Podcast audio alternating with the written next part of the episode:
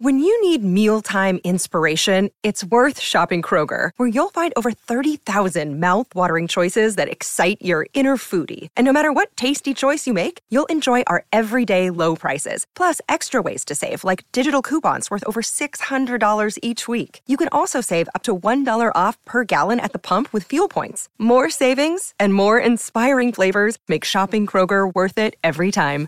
Kroger, fresh for everyone. Fuel restrictions apply. With threats to our nation waiting around every corner, adaptability is more important than ever. When conditions change without notice, quick strategic thinking is crucial. And with obstacles consistently impending, determination is essential in overcoming them. It's this willingness, decisiveness, and resilience that sets Marines apart. With our fighting spirit, we don't just fight battles, we win them. Marines are the constant our nation counts on to fight the unknown. And through adaptable problem solving, we do just that. Learn more at marines.com. Another day is here, and you're ready for it. What to wear? Check. Breakfast, lunch, and dinner? Check. Planning for what's next and how to save for it? That's where Bank of America can help. For your financial to dos, Bank of America has experts ready to help get you closer to your goals. Get started at one of our local financial centers or 24-7 in our mobile banking app. Find a location near you at bankofamerica.com slash talk to us. What would you like the power to do? Mobile banking requires downloading the app and is only available for select devices. Message and data rates may apply. Bank of America and a member FDIC. In-depth conversations, matchup breakdown, analysts on every game. Everything a Steelers fan could want. This is Fourth Down in the Steel City with your hosts, Adam Crowley and Colin Dunlap.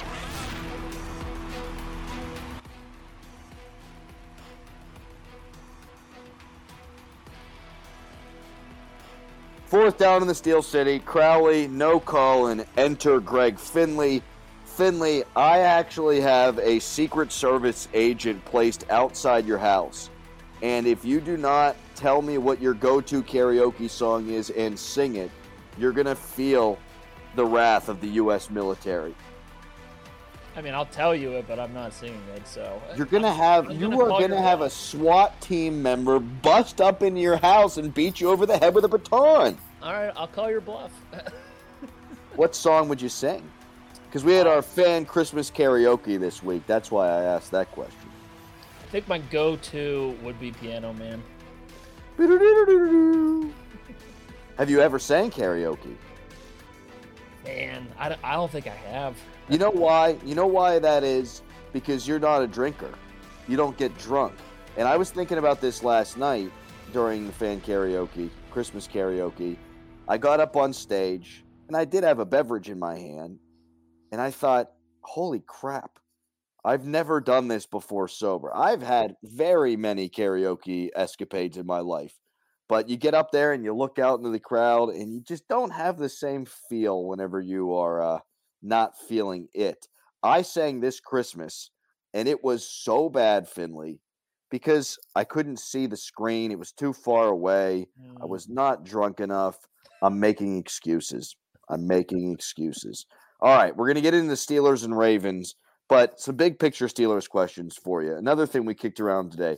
Who is the Steelers' number one wide receiver? Who should be the Steelers' number one wide receiver? Well, it's Diontae Johnson by default, I would say, just by targets. The number one receiver should be George Pickens. The problem is they can't get him the football. But you went and drafted this guy because he is, you know, he's a stud of what he did at Georgia. He's big guy. You should be able to throw the ball deep to him. You saw what AJ Brown did against the Titans last week, where it didn't matter if he was covered or not. Jalen Hurts would throw him the ball. And I just wish that the Steelers could do that with George Pickens because he's a playmaker. He can go get those deep balls, but unfortunately, they're just unable to get him the football right now. Do you think the evolution of the George Pickens villain arc would be this week he gets two targets and then he steals one of those carts from the sideline and runs Kenny Pickett over? Do you think that's a possibility?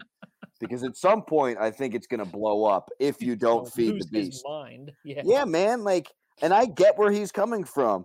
Doran talked about it this week. We were discussing the transfer portal in NCAA football, and Doran said, I would not transfer today because the grass isn't always greener. But the reality is, all these guys do. They transfer, right? And so in college, you've got guys who they get recruited and they're told that they're God's gift to football. You come in, we're going to give you the football right away. You got a starting job. There's all the pretty ladies who want to be with you. All the guys want to be you. You get golf carts drive around campus. Everything's easy. And then when it's not easy, then you transfer, and the next coach tells you the same thing. And then you wind up playing more. And then you go to the NFL, and there's NIL money, and then you get drafted, and you get paid all these millions of dollars. It's no surprise to me that receivers would act this way, that any of these players in the NFL these days would act this way because they've always been given and told that they are the shiz and they are given every single thing that they want. And so when George Pickens doesn't get the football and he looks like, I mean, he's chiseled by God to play the sport and he is only getting targeted two times, I understand why he's flipping out. Now, I don't think that's necessarily the best way to go about it. Like, I think you could walk to the sideline after Diontae Johnson drops the ball and you could say, Hey, Kenny, you know that guy over there with the butterfingers? Throw it to me because I'm a monster. And Kenny could probably say, Yeah, you dropped two last week. But still, George Pickens should have probably done it that way, right?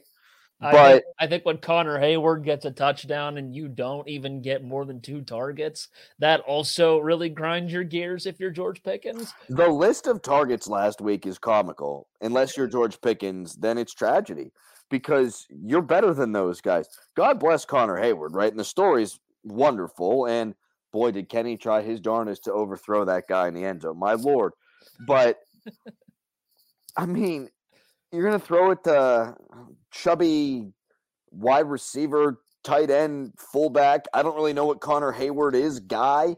Right. When you got George Pickens, who is definitely, like you said, open more than has the ball followed him.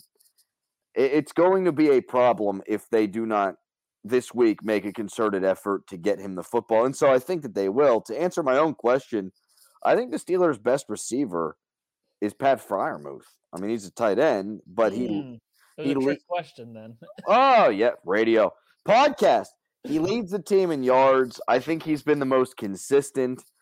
I think he's one of the best in the league at his position. There's six games left.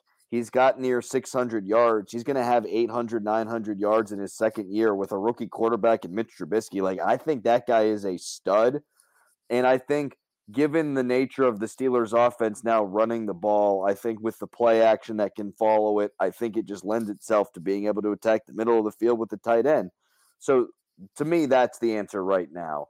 Um, I think they think, Greg, that any week we've got a stable of dudes, and so we can attack the other team's weakness.